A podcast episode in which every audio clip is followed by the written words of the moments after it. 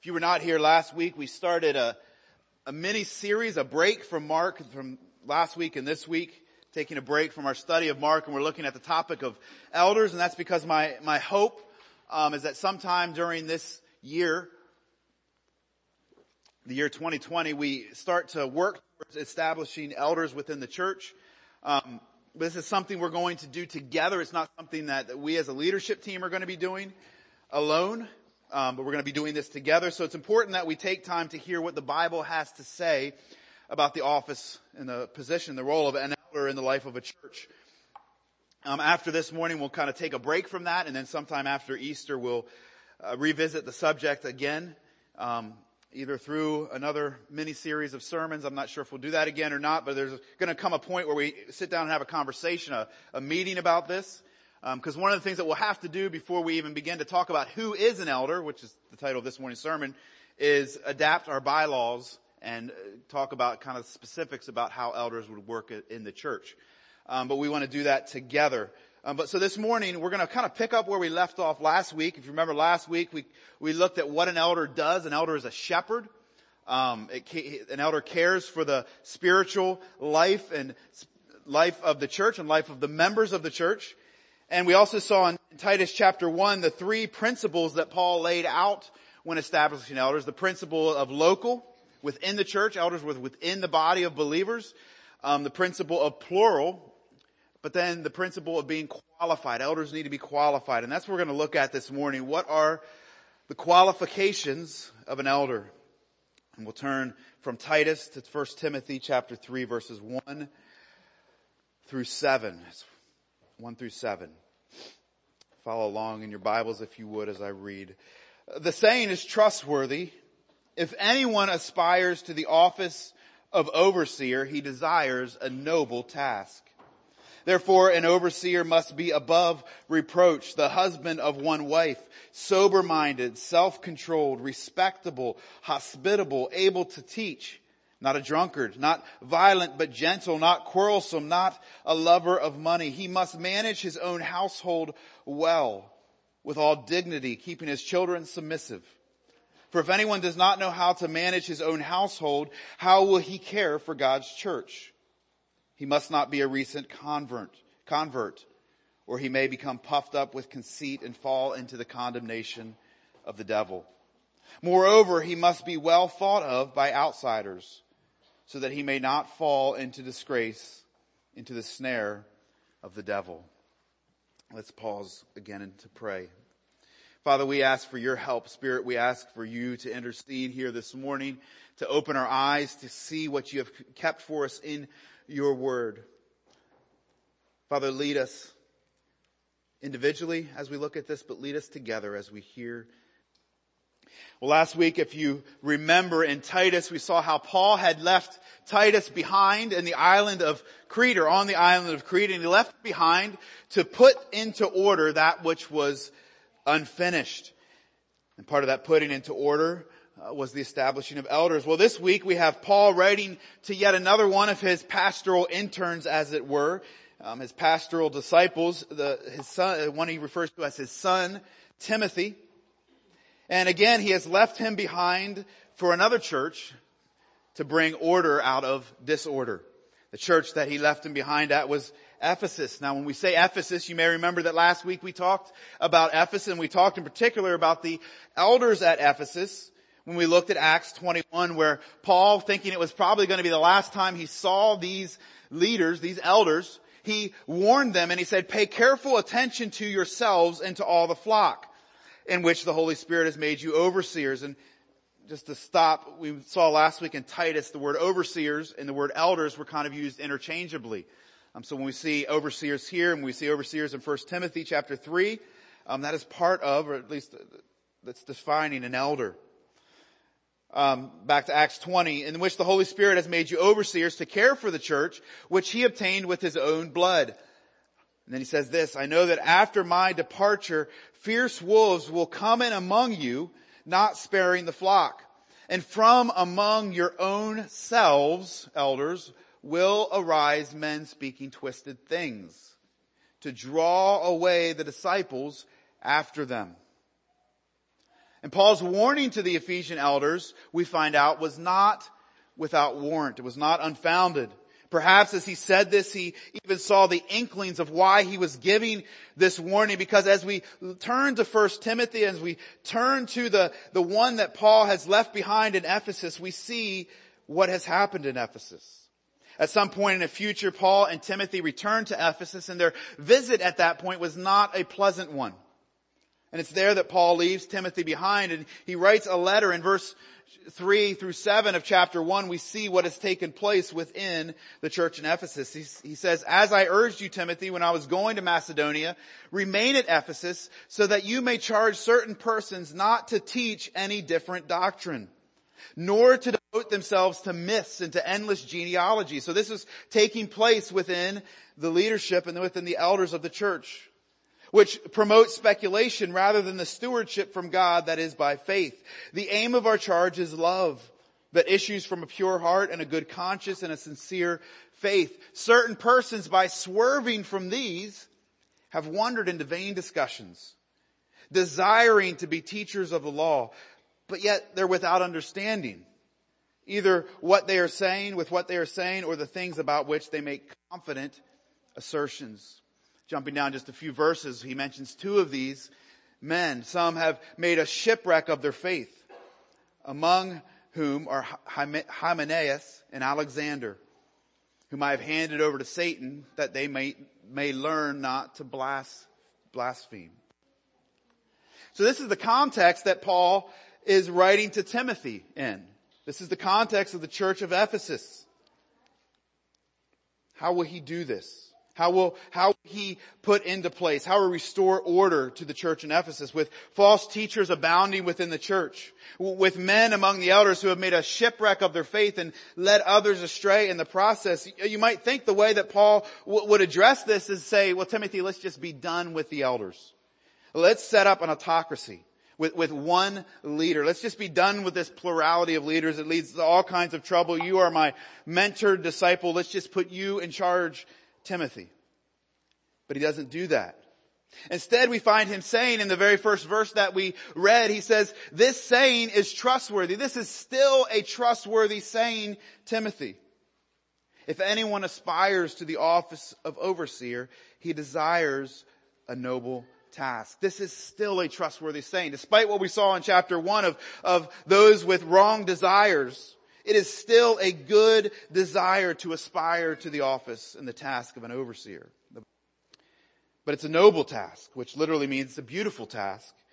And therefore it requires beautiful or noble, requires noble qualifications. Well, what are these qualifications? Paul lists in verses 2 through 7 15 or rough, I think there's 14 or 15 of these qualifications. And we're going to try to work through most of them this morning, some more than others. But before we do that, we might take notice just as we heard them read or just as we see them in our, our Bibles, we might notice first of just how ordinary these descriptions, these qualifications are. As we think about the qualifications of a church leader, we might agree with D.A. Carson who has said that these qualifications are remarkable for just how unremarkable they are. He writes, the criteria mentioned here are demanded of all Christians everywhere.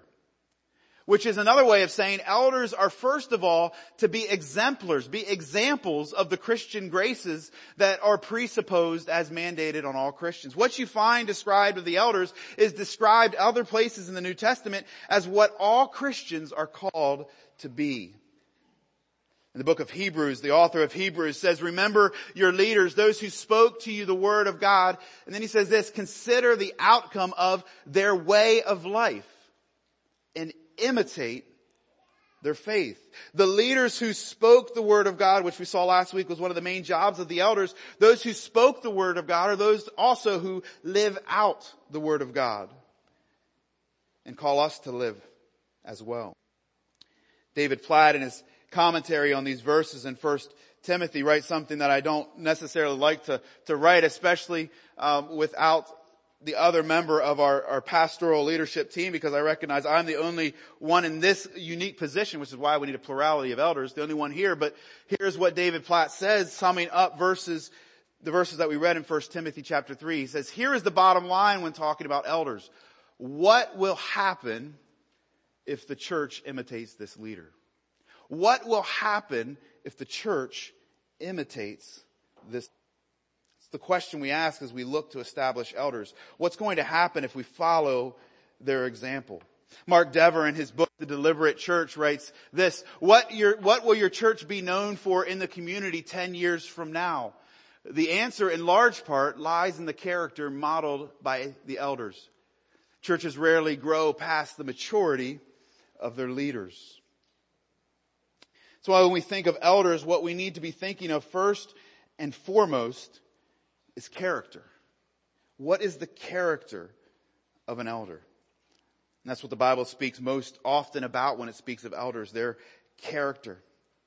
But it's also why when we talk about elders and we talk about the qualifications of elders, uh, we also see again that this is what every Christian is called to. As we work through these qualifications this morning, not only do I want you to think about who are the elders that meet these qualifications, but I also want you to ask yourself, do I meet these qualifications? Am I growing in these areas of godly character? Tim Challies has, has written a little booklet on these characteristics, these found in Timothy, also in Titus and First Peter. And it's a booklet called The Character of the Christian. Tim Challies is a Christian author and a Christian blogger. And I stumbled across the blog based off of this book a few years ago and I've found it very helpful for my own personal spiritual life. And what I found helpful is in each of these chapters, each chapter is devoted towards a different characteristic. And in each chapter he explains the characteristic, then he gives kind of reflection questions, but then he gives prayer points. And he gives ways to pray for this character to be revealed in your life. And this has been helpful for me in that every day I've tried to just pray through one of these characteristics. And I purchased some of these booklets. They're back on the table. There's not enough for everyone, but if we're low, I can order more. And these would be really helpful for your own personal spiritual life. And just as an example of, of what I found so helpful is on Friday, the, the characteristic was from Titus, where in Titus the elder is supposed to be eager to see good, which again is something we're all called to do. We're to be eager to see good. And Challies leads us to pray in this way. He says, I pray that I would take delight in whatever delights God. I pray that I would be, that I would willingly avoid whatever has an evil influence over me or those I care for. I want to be for good. And then he says this, I pray that I would not be known only for the evils I am against, but also for the goods that I am for. And this is just one example and often praying through these leads me to other ways to pray this over myself and to call myself to embody these characteristics. And again, these are not just characteristics for elders, but they are characteristics for everyone. All of us are called to these things that, that Paul lays out for Timothy. So what are these qualifications? I said there's a lot and I'm actually going to add two more that we might not think of as qualifications. And the first thing kind of goes against what I just said because this is not something, the first two are not something that everyone in the church is called to. And that is because the first thing when we are talking about an elder, elder, what I see in the Bible and what I see in here is that we are talking about a man. My understanding of what the Bible says about leadership within the church is that that is a role, role that God has called for men to fill. And I say my understanding, but I, I don't say simply mine alone. Larry's understanding as well. So our pastoral team here at, at Living Hope, that is our understanding as far as who can be elders and who can be pastors. But even more than that, also our church network, AMAC, has that position as well. In fact, if we were going to go against that, if we were going to put, um, allow the eldership to be open to both men and women, then we would have to leave AMAC because that's not how they interpret and understand scripture. And this is not because we believe that men, that women are less capable in leadership roles than men or that men are somehow more spiritual or that women aren't important to the life and health of the church. That is far from the truth.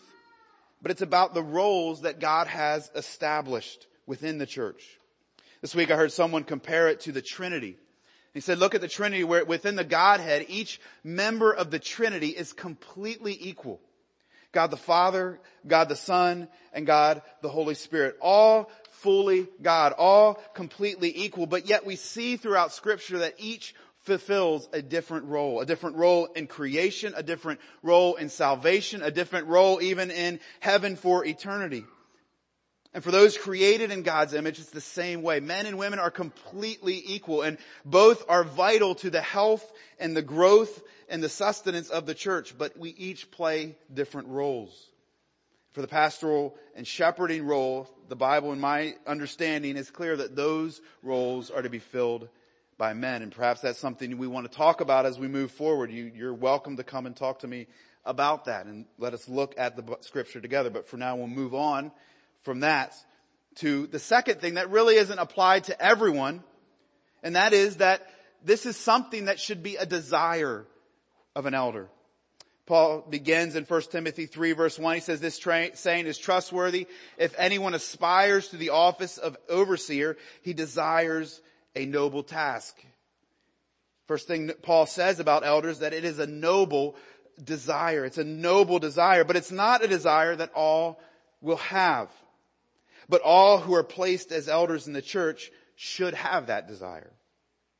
But notice what Paul says is that the desire is not for the office, but for the task. Now that's an important separation. The office, the desire is not for the office, but it's for the task. The, the desire shouldn't be for the position of an elder to be elevated and recognized in the church, but the desire should be for the work of an elder, which is shepherding work. This is a noble desire, Paul says. Peter tells the elders in his address to them in 1 Peter chapter 5, he says, shepherd the flock that is among you, exercising oversight, not under compulsion. Nobody should compel you to do this, but you should do it willingly as God would have you, not for shameful gain, but eagerly. It should be a desire within those called to be elders within the church. So one of the questions that will be asked of prospective elders at the beginning of the process is, do you desire this? Do, do, you want to do it? There should be a desire. Now, it might be a desire that has to take time and think. Hopefully it's a desire that has to take time, that they have to take time and think about. If they respond yes, then we might want to stop and think, okay, is this a desire for position or, or for the work? Because it's not a task that should be entered into lightly. Hebrews 13 verse 17 says this, obey your leaders and submit to them for they are keeping watch over your souls. And then he says this, as those who will have to give an account. Let them give, do this with joy and not with groaning, for that would be of no advantage to you. Paul says that, or the, the author of Hebrew says that the church leaders, spiritual leaders of the church will have to give an account for those who are under their care. Now, now this accounting is not at an annual review by the church members, though uh, that might be appropriate. But this accounting is much greater than that. and It is given before the throne of God. Where God will ask, how did you care for my sheep? An elder must not enter the role flippantly or without serious thought and prayer. But at the same time, it is a great privilege to be one who is entrusted with the care of God's church. And God will not only give you the desire for the task, but also the joy found in doing it. Now we move on to those things that I believe we are all called to as Christians, but elders, church leaders are called to be exemplary in this. We're going to kind of group some of them together and put different headings over different ones, but the first thing that Paul mentions there in verse 2 is that an elder must, one of the first noble qualifications is that, is that of his reputation. An elder must be one who is above reproach. Now if you have the New King James, the King James translation, the word you have there is blameless. Now we've got to be careful and not confuse blameless with sinless. Because if sinless was required, there would only be one elder and he would be ruling from heaven and that is Jesus. He is the great elder, the chief elder of the church, but he would be the only elder if elders were required to be sinless. But the word is blameless. And what that word blameless means is, is that there, there's nothing that you can point to in life to say that they are disqualified. They're above reproach. Alexander Strauch, great book if you want to look at what the Bible has to say about eldership, biblical eldership by Alexander Strauch. Says this, to be above reproach means to be free from any offensive or disgraceful blight of character or conduct. When an elder is irreproachable, critics cannot discredit his Christian profession of faith to prove him unfit to lead others. He has a clean, moral, and spiritual reputation. This is how we find Job described in the opening verse of the book of Job. This was a man and there was a man in the land of Uz whose name was Job. And that man was blameless and upright, one who feared God and turned away from evil. Job was not perfect, but Job was a man who was known for being blameless. And it's that blamelessness that not only drew attention from his fellow man, but drew attention even of Satan. Elders should have a reputation of being blameless. As we work through this list, we'll see every area, and you might have noticed it as we read the verses, you'll see every area of life being addressed. The area of the home, the area of the private, personal, spiritual life, the area of the public life. And in each of those areas, we should be above reproach. We should seek, as all of us, to be above reproach. We should not be one way at church and another way at home. We shouldn't be one way as we're sitting in our chair having our morning devotions and a completely different way as we conduct our business affairs in the workplace. To be above reproach means that we should be consistent in every area of our life. We should be above reproach. The second thing that Paul addresses is the, the marriage. His marriage. Both in Timothy and Titus, the first characteristic is above reproach and the second is that of his marriage. I believe that's because if there was one area where a man is going to be tempted to be inconsistent and tempted to be not above reproach, it's going to be in his marriage and in the areas of sexuality. But Paul says that an elder must be the husband of one wife. Now what Paul actually says there, if we translate it literally, is that he must be a one woman man. What Paul is saying here is not simply that a man should have a quantity of one wife. He's not arguing against polygamy. We have plenty of verses to argue against that. That's assumed for an elder. Neither is he saying that an elder, I believe, must be married. And, and I know that some read that at face value and say, well, elder must be married, but, but think about the one writing and the one receiving. Paul was not married and I, and we don't believe Timothy was married, so neither of these men could be qualified to be an elder. So he's not saying an elder even must be married. But what he's referring to is not a question of quantity, but a question of quality.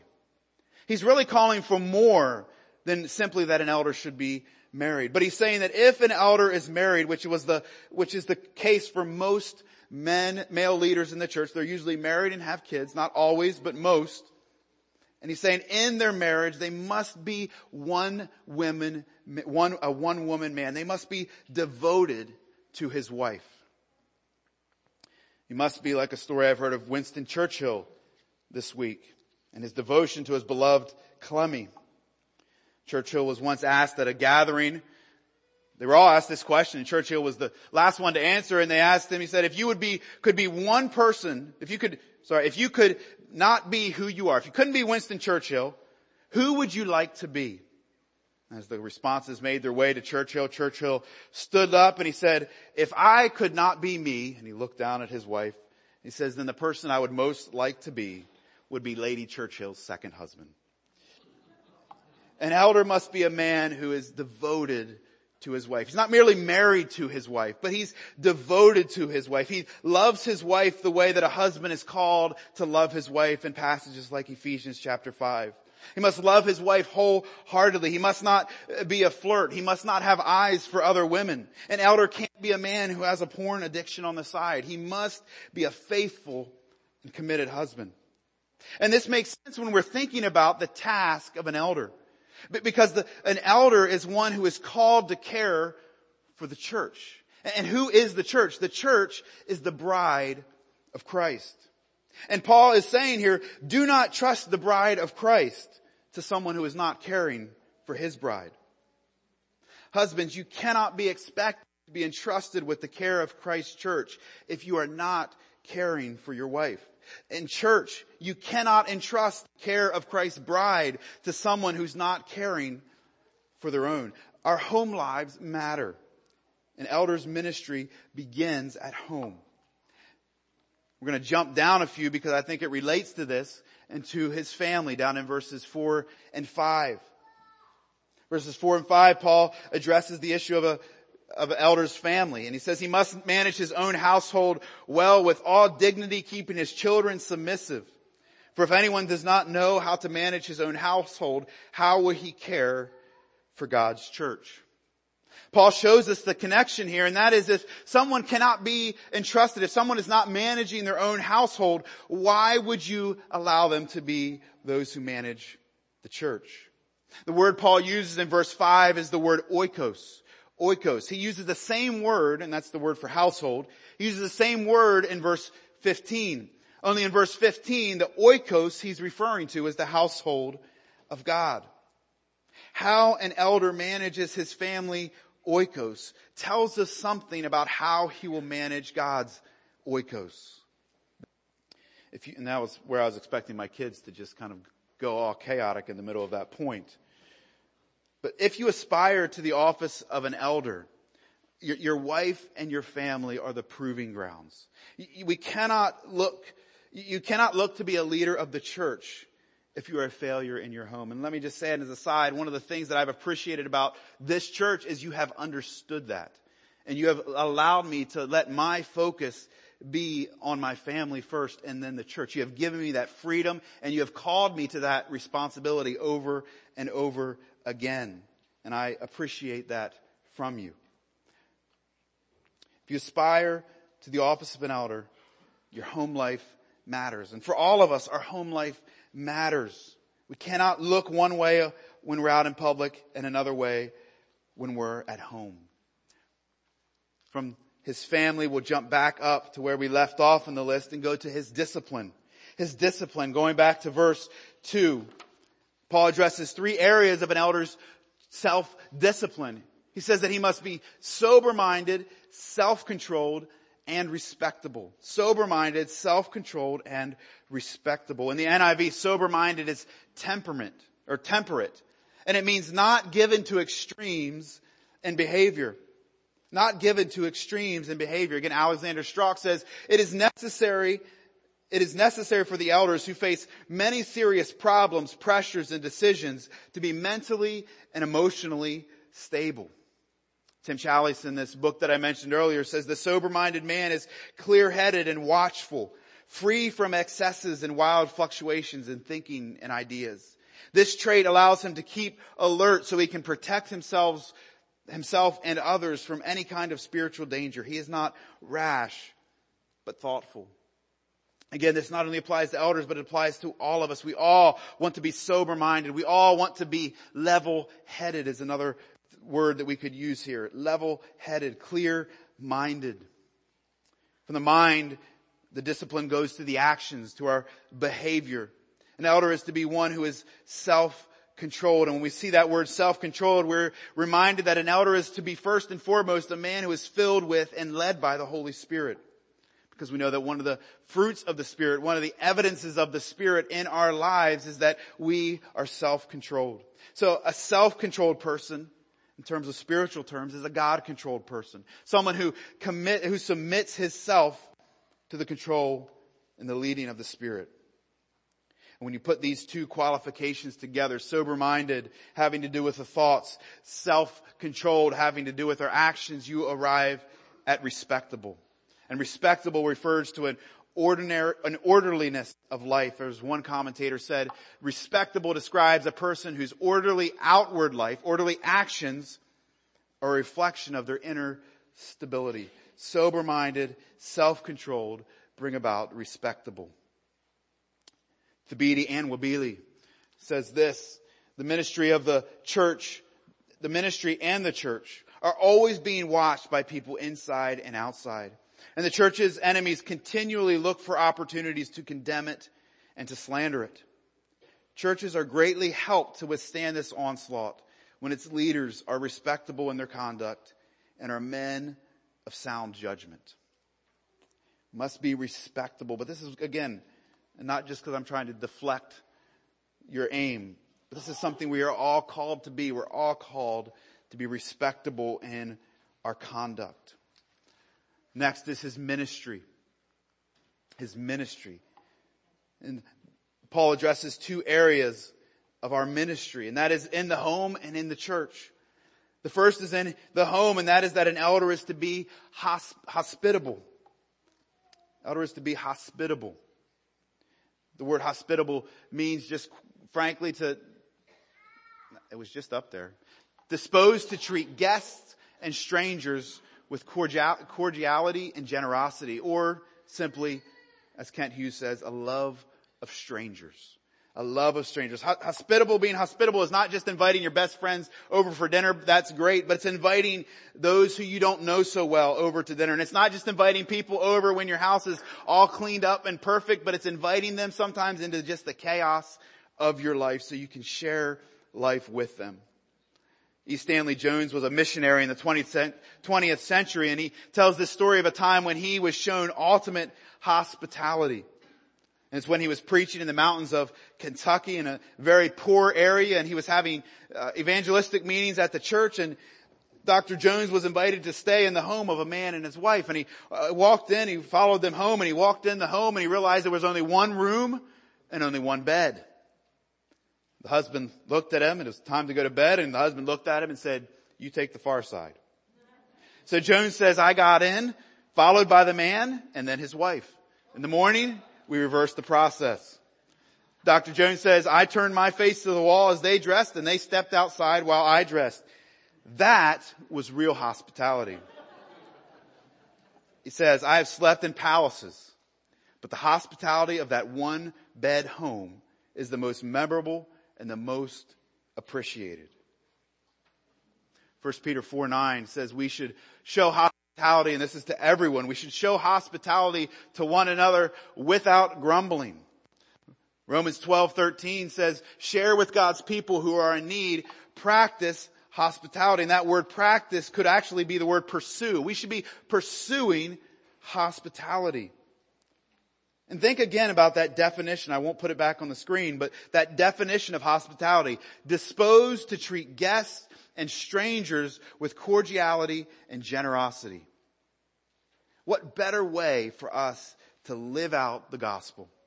To live out what we have experienced through Jesus Christ. Jesus treated us, Romans says, who were not just strangers, but enemies. And he treated, treated us not, not just cordially, but he treated us with great and incredible mercy, which he generously lavished on us, Ephesians 1 says. How can we not extend that hospitality to others?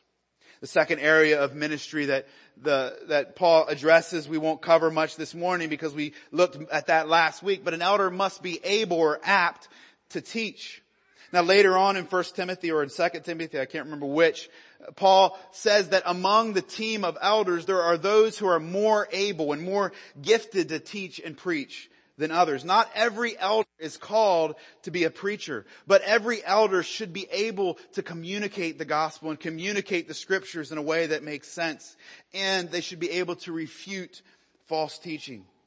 Because it is through the right teaching of the Word of God that the church of God and the people of God are built up for the glory of God. From his ministry to his temperance. His temperance. He's not to be a drunkard. And we, we know this, we could quickly move on, but we need to think about this and hear this. Drunkenness is a sin. Alcohol itself and drinking is not labeled as a sin, but drunkenness is a sin. In 1 Corinthians, it says that drunkenness is among those things in which church discipline is to be practiced and they are to be removed from the church if they continue in this, in this sin among others. So those who lead the church cannot have a drinking problem. The Bible repeatedly warns of the dangers of alcohol, particularly among those who are its who are leaders. Proverbs 20 verse 1 says, wine is a mocker, strong drink a brawler, and whoever is led astray by it, by it is not wise. We need our churches to be led by wisdom. Therefore those who lead it can't be led by alcohol. Proverbs 31 verse 4 says, it is not for the kings, O Lemuel, it is not for the kings to drink wine or for the rulers to take strong drink. Must not be a drunkard, Paul says. And then from his temperance to his temperament. And that is that he must not be violent. He must not be violent, but be gentle, not quarrelsome. The word violent there means literally not a giver of blows. Or as the King James says, he can't be a striker. He can't be a striker. He can't be someone who lashes out either physically or verbally. Now an elder, by definition or by job restriction, by job responsibilities, elders need to be strong, but elders cannot be bullies. Instead, he should display that strength in great gentleness. 2 Timothy 2, 24 through 25 says this, the Lord's servant must not be quarrelsome, but be kind to everyone, able to teach, patiently enduring evil, correcting his opponents with gentleness. Now Larry's not here for me to say this, but beside I could, I, I'm not going to find it now, but in Proverbs there's a verse that describes someone who is gentle and, and, kind and I have written in my Bible and I read through Proverbs every, try to read through Proverbs every month. So I come across this. I've written besides that verse, Larry Crossgroves. And many of you will say that. Larry is a kind and a gentle person. This must be the temperament of an elder. They must be gentle. They must not be, a, not be violent. Neither should they be quarrelsome. The word quarrelsome in the Greek is, is the word amachos. We think of that and we think of machos. And God's macho men, I'm not going to do the, I'm not going to sing the, the, the song for you, but God's macho men are, are different than the world's definition of a macho man. They're inclined or disposed to peace, whether in war or in personal relations. God's macho men are peaceful and peaceable and those searching for peace, not conflict. His money. This is a hard sermon because there's so many different categories to go through. You know, I usually struggle with just three points. I've got way too many points this morning. It's kind of stressed me out this week his money. Paul addresses an area where none of us really want to be addressed in, and that is our money. Os Guinness, a Christian theologian, humorously said of too many churches, he said, if a man is a, if a man is drunk on wine, you'll throw him out. But if he is drunk on money, you'll make him a deacon. if the leadership of the church, in the leadership of the church, we need those who are wise with money, but we do not need those who love it. 1 Timothy 6, 10 says, for the love of money is a root of all kinds of evils. It is through this craving that some have wandered away from the faith and pierced themselves with many pangs. Now you can have a lot of money and still not love it, or you can have no money and still have a hunger and a craving for it. The amount you have is not necessarily the determination of your love for it. But leaders in the church must not love money, have a love, a craving for money. Let's move on to his maturity. His maturity. There's two more that are left from, for us. From an elder's money to an elder's maturity. 1 Timothy 3 verse 6 says he must not be a recent convert or he may become puffed up with conceit and fall into the condemnation of the devil. King James again says he must, he must not be a, a, a novice it takes time to learn the scriptures. It takes time to develop spiritually just as it does, does physically. And there's a temptation within many churches when someone is converted who is a natural leader, a gifted in leadership or speaking to immediately get them into a leadership position. Perhaps we're afraid we're going to lose them to another church and to another ministry. We want to keep them here so we're going to elevate them to a position very quickly. But when we do that, we are setting them up for failure and we're setting up the church for disaster. Notice the warning Paul gives. He says if you do this, he may become puffed up with conceit. Puffed up literally means he may be filled with smoke. He may be full of hot air and conceit. And then he says he'll fall into the condemnation of the devil. We just think about what Satan's condemnation, what brought about his judgment, and that was his pride. He, he thought that he was greater than God. And Paul says, when you elevate someone who is not ready for the position spiritually, who is, who is a recent convert, you are setting them up for that same path. A leader, church leader must be marked by not pride, but humility. And humility takes time to develop. And lastly, his reputation. Again, we, we end where we began. An elder must be above reproach. And Paul ends by saying he must have a good reputation. But notice, not just a good reputation within the church, not just within this one realm of his life, but he must have a good reputation with outsiders so that he will not fall into disgrace and into the devil's traps. He must not only be recognized as a man of character within the church, but also outside of it as well. In his prayer points on this, Tim Challies says of this, and that's, that's small, but he says, I pray that I would be known by people outside the church, that I would be known by people outside the church and that they would respect me for my godly conduct and consistency of life. So he's implying that you not only need to have relationships in the church, but you need to have relationships outside of the church so they can even think well of you to begin with. We need to be developing relationships like Johnny mentioned where we can nudge people to Christ who do not yet know Him. Says, I pray that I would have a good reputation with neighbors, relatives, and colleagues. I pray that I would be submissive to the authorities of the church at work and in government. I pray that my name would be without blemish in my community. And I pray that I would be a model of good works at home, at work, and in my neighborhood so that by doing good to others, God will be glorified. Is this your desire? Is this what you are working towards? I mean, not the office and the position of elder perhaps, but are you working towards it being said of you that you have a good reputation? And literally that wording is that you have a beautiful witness. Is your character a beautiful witness to the saving grace of Jesus? In summary, I simply go back to David Platt's words, summing up these verses. I try to go back to it. Here is the bottom line. What will happen if we follow these leaders? As you think about elders in our church, as you think about those we want to call to this position, what will happen if we follow their example? It's a question as we think about the church, but it's also a question that we should look, ask ourselves every morning as we look in the mirror. Am I someone who is worth following? Is my character such that I am a model for how a Christian is called to live? Of course, none of us can say that completely, and maybe you want to take away my position as pastor after hearing this. None of us are going to fill these completely, but we're all called to live these out and to pursue these things. Are we above reproach? Do you have a good reputation, a beautiful witness? M, are you a one woman man or a one man woman? Are you managing your household well?